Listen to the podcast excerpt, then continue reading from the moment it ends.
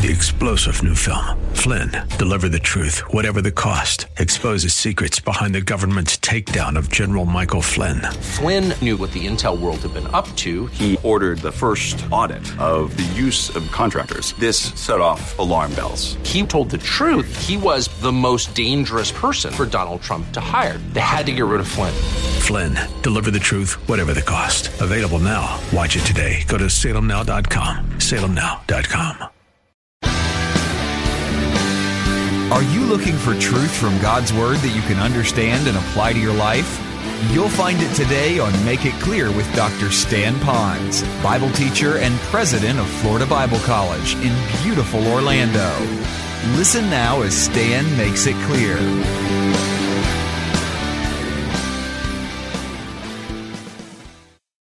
Sometimes um, you, you can be so responsible, so conscientious, because remember, an overextension of a strength becomes a weakness. So you can become so caring and so much driven to take care of these people that you forget that those sheep belong to the Lord. You begin to control them because you now sense them as your sheep. You, you and me, we who are in ministry trying to change lives and help them come to a greater relationship with the Lord, we need to realize they still are the sheep of His pasture, not our pasture. The Lord says, He is the chief, great, and good shepherd, and He lives in me, the hope of glory. And so now I'm going to rely upon Him to shepherd His own sheep. So I'm nothing more than maybe His mouthpiece. I might be His earthly arms. I might be His ear to listen to them when they're pouring out their hurts and habits and hangups. I'm, I'm, I'm for them, but I don't own those sheep. And so that is not a rebuke as much as it's to be an encouragement to you. Do you know why? Because when the sheep you're trying to work with really do do stupid stuff, moi, when they do stupid stuff, just give them to the Lord. They belong to Him anyway, right? You pray for them. You let the Lord take care of them. You be patient with them. And that'll help you to know that you don't own the ministry, He does. You're just His servant. And you might just, with a little twinkle of your eye and a little smile on your face and a heart of humility, just say, Thank you, Lord, that you allowed me to even be a small part of this, that you'd use someone such as me. Give them back to the Lord. So, do you want to make a, per- a difference in a person's life? Let me go through one, two, three. Number one, make loving Christ your first priority. You can't love them until you love Christ first. In fact, I call it the Great Confession, the Great Commandments, and the Great Commission. The Great Confession is when the Lord said to Jesus, or when Jesus said to Peter, said, Who do you say that I am? Peter shot out first. He said, You are the Christ, the living Son of God. That's your confession.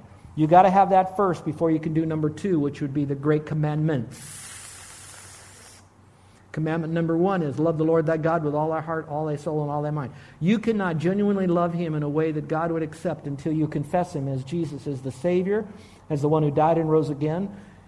And then clearly then surrender to him afterwards as the Lord of your life, that he is the Lord. You recognize that he is Lord, he died, he rose again, he has all that packaged together. You're trusting in Him. Now that you do, you can authentically love Him with that new heart.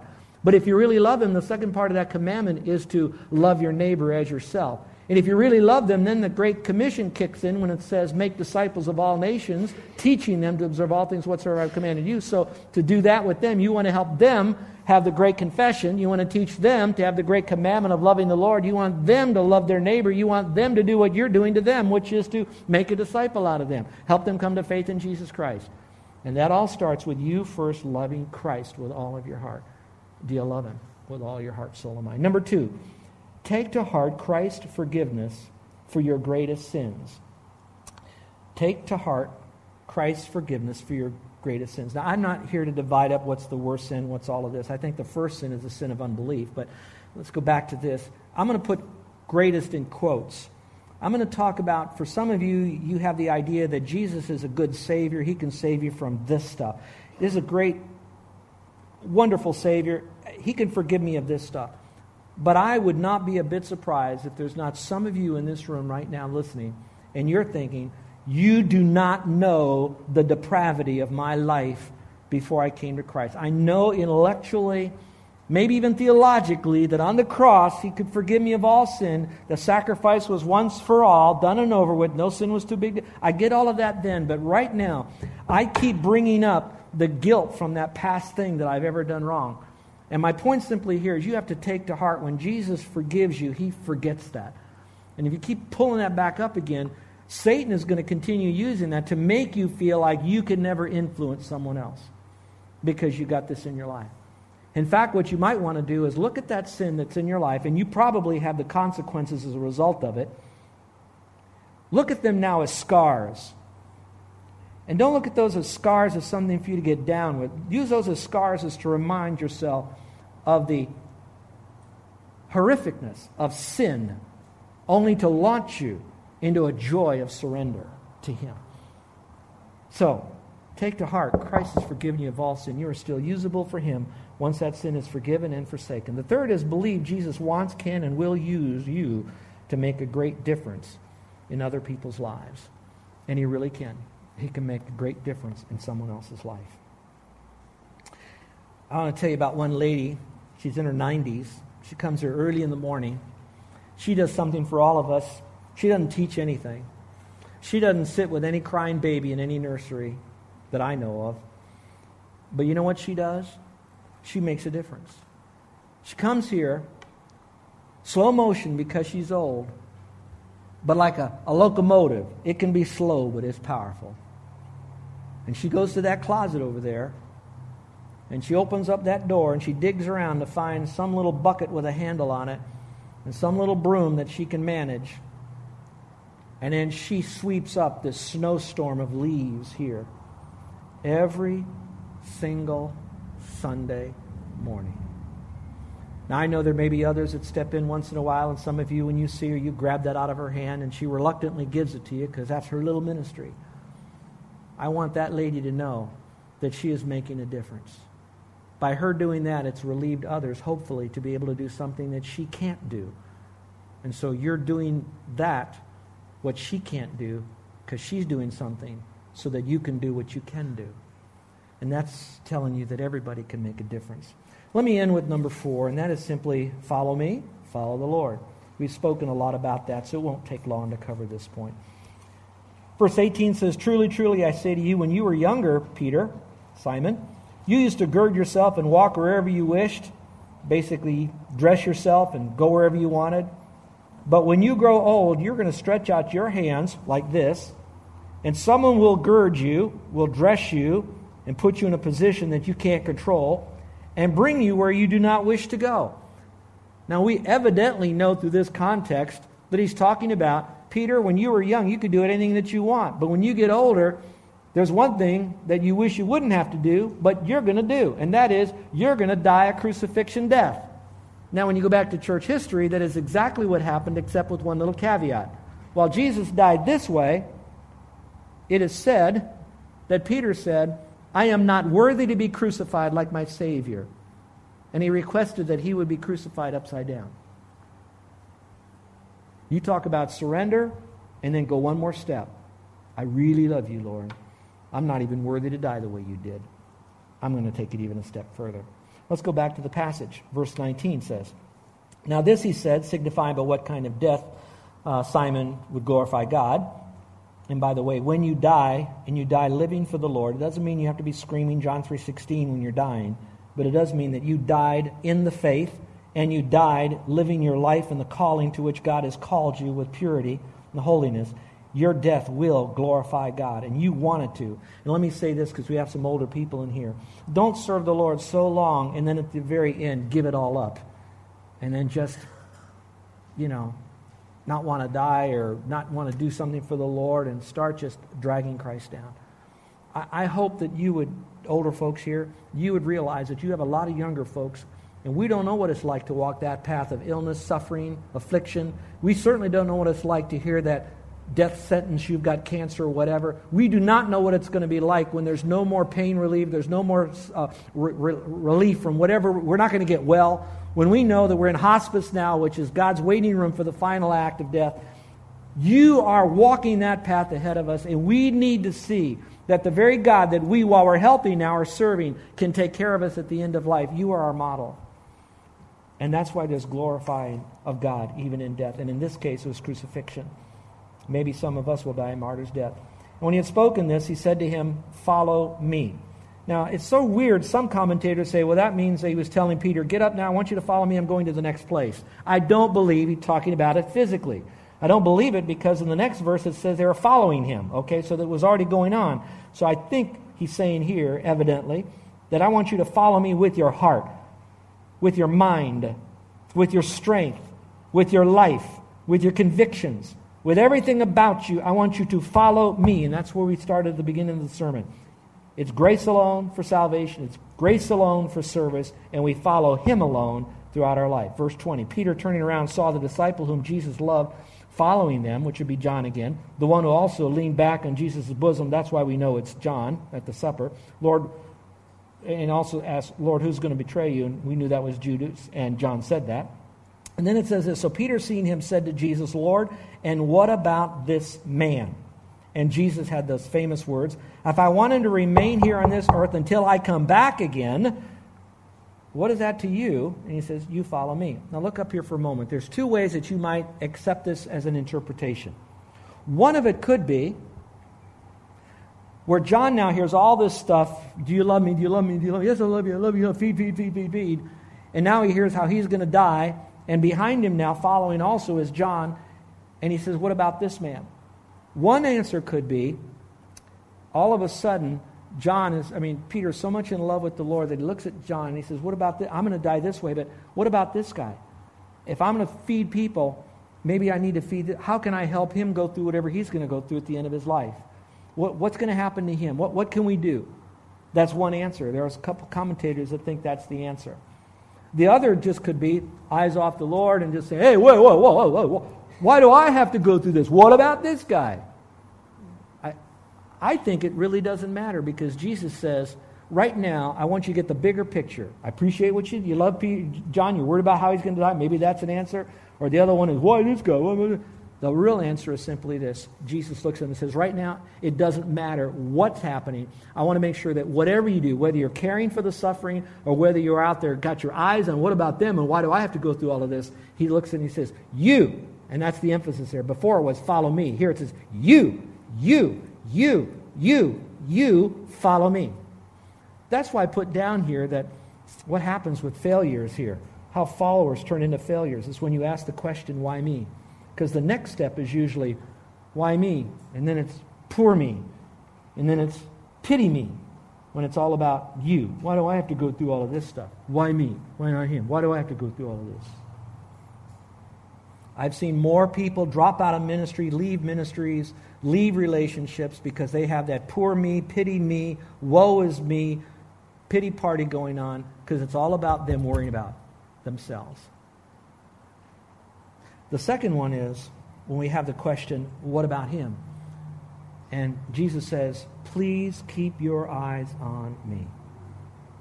My wife has a favorite phrase that she helps the women in the church work with. She does this more one on one, but her phrase is when the women are starting to get down, and, and not that men can't, so don't, don't read that into that, but she deals with women. When they have that feeling, why is it so? She says, remember two things, two truths. I may have this etched on her plaque, tombstone, when she dies. Who are you looking at? And then remember who you're really doing this for. Did you catch that?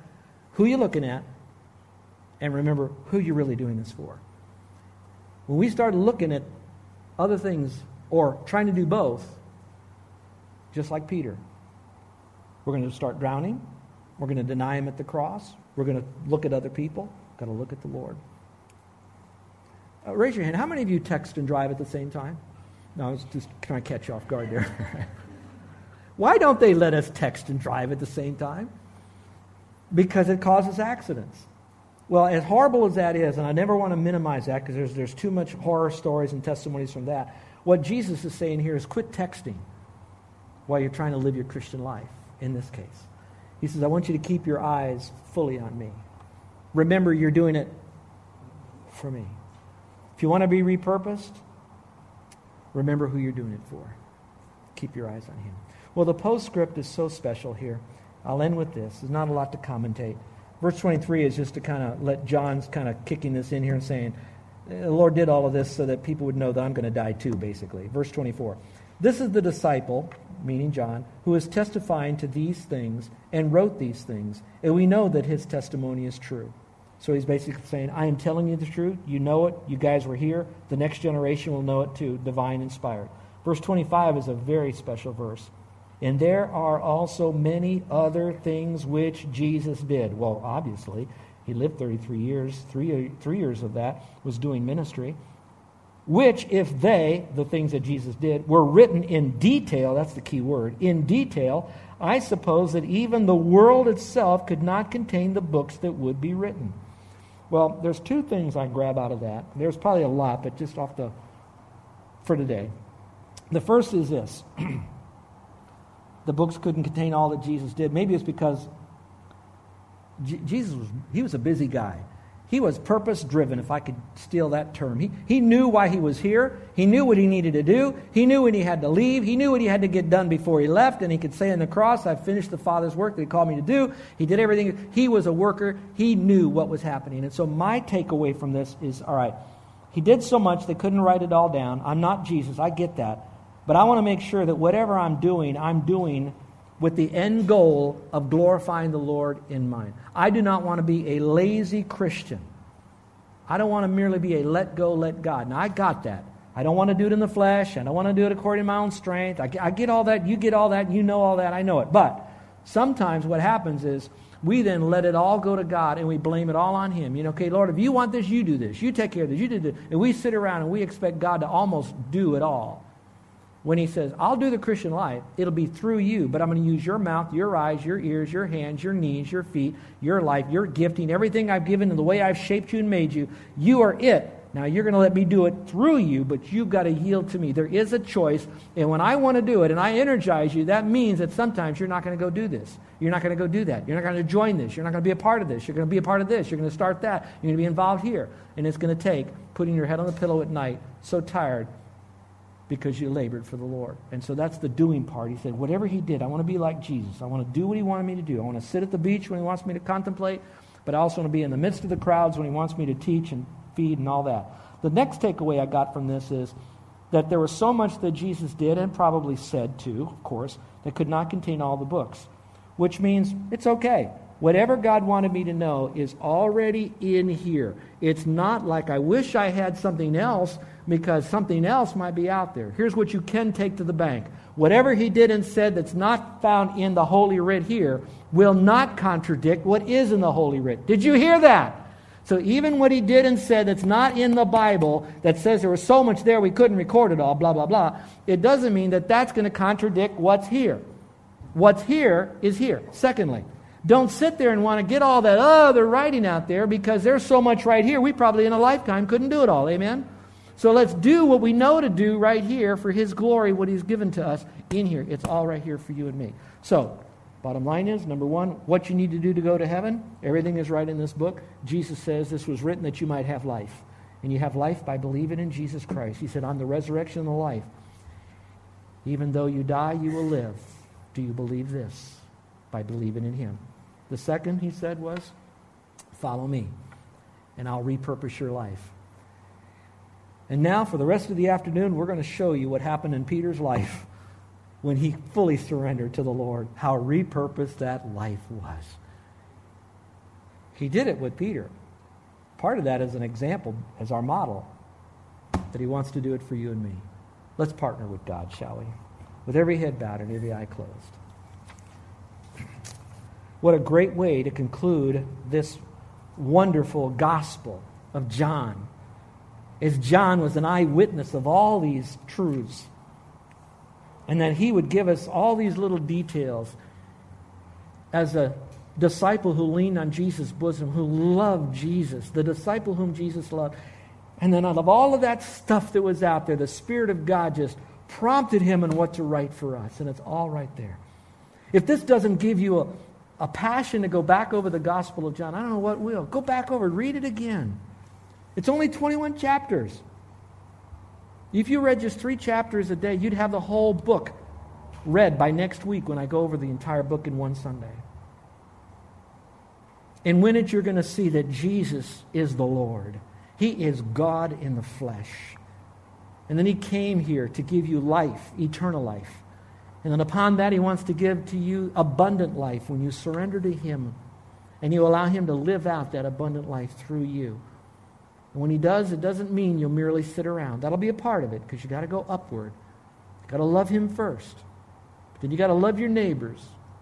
And if you really love your neighbors, you're going to give yourself in sacrifice and service to him for them, but to him, the Lord, but for them, so they could know the Lord. Maybe there's someone here today that's ready to place your faith in Christ, that you believe that Jesus is God, but you've been dallying around in the thoughts that maybe good works will get you to heaven, or faith in Christ and good works will get you to heaven. When Jesus says, No, you come as you are, as a broken, lost sinner. And you come to me, and I'm saying, if you come to me, you who are thirsty, and you drink of me, in other words, you believe in me and me alone, he says, You will never thirst again. You will know you have eternal life. It'll never be taken away. When you sin afterwards, he says, I'll discipline you, but you'll never lose that salvation because, Jesus says, you are kept by the power of God. And as John wrote in his gospel, Jesus says, You will never perish.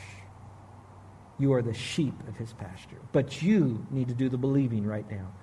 So would you simply say this, Lord, I know I've done many things wrong. I know that if I died today, I'd be separated from you for all eternity. And Lord, I know you love me. You did all of this. You lived this life. You taught all this stuff. You went to the cross so I could have the forgiveness of sin. You did the work.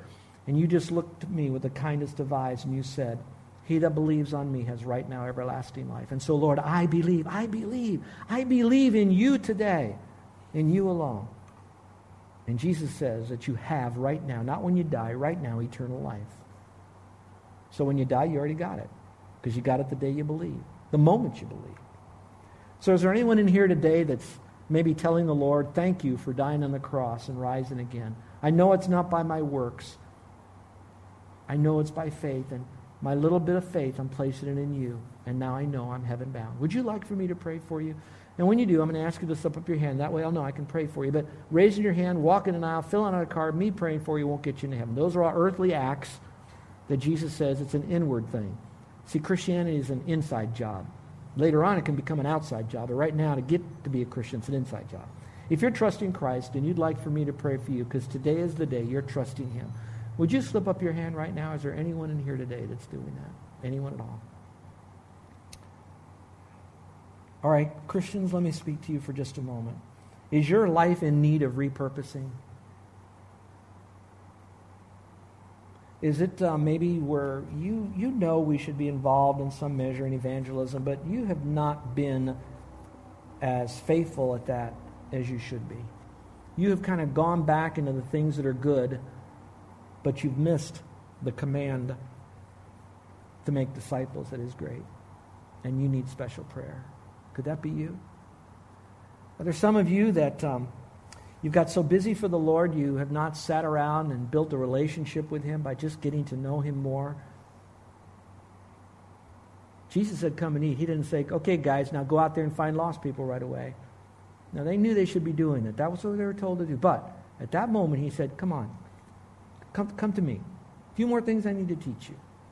So there are times in your life you've got to center down on God, as the Quakers would say. Center down on Him, center down on Jesus. Do you need to do that? Are there some of you that you know that you've been given some things and you need to teach? You need to feed based on your love for the Lord? I'm grateful for all of you that do it outside of our fellowship, but please know that there are needs here. There are groups of people that need facilitators that will help feed and teach. I like to call it model and mentor. There's places right here in our own faith family for you to do that. And we've had the people here to do it. Now, who wants to step up and say, I, I, am ready to follow Jesus? And if you do, you've got to follow Jesus. You follow Jesus. You feed his sheep. You fellowship with him. And you fish for men.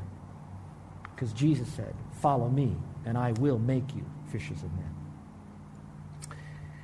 Is there anyone that would like to have prayer? Because today you're sensing the Spirit of God is somehow speaking to you. Maybe not through a direct application that I've given, maybe so. Maybe there was a, a phrase or a word from the Word of God that the Spirit just kind of took deep within your spirit.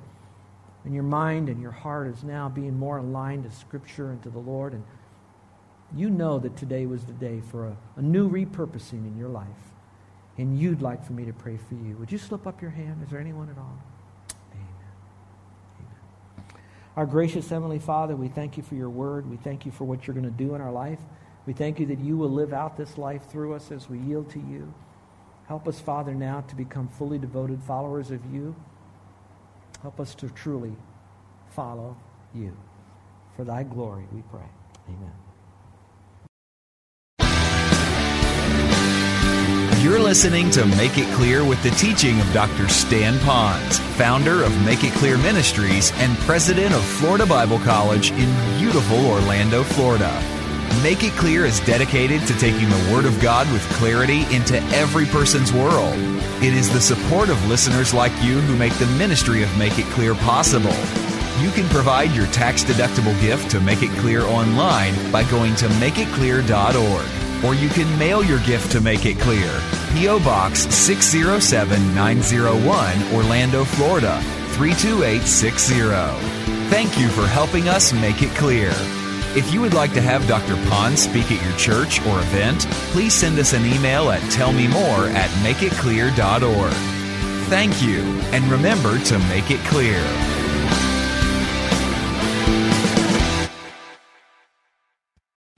Three star general Michael J. Flynn, head of the Pentagon Intelligence Agency, knew all the government's dirty secrets. He was one of the most respected generals in the military. Flynn knew what the intel world had been up to. He understood its funding. He ordered the first audit of the use of contractors. This set off alarm bells. The explosive new documentary, Flynn, Deliver the Truth, Whatever the Cost, and covers the facts behind this scandal. Flynn told the truth. He was the most dangerous person for Donald Trump to hire. I find out the worst enemy that I'm going to face in my life is right here in America. They took my assessment and they wanted me to change it. And I was like, I'm not changing it. They had to get rid of Flynn. With in depth interviews, archival footage, and never before seen personal records of the man behind the headlines. I just felt like I was drowning. Flynn, deliver the truth, whatever the cost. Available now. Watch it today. Go to salemnow.com. Salemnow.com.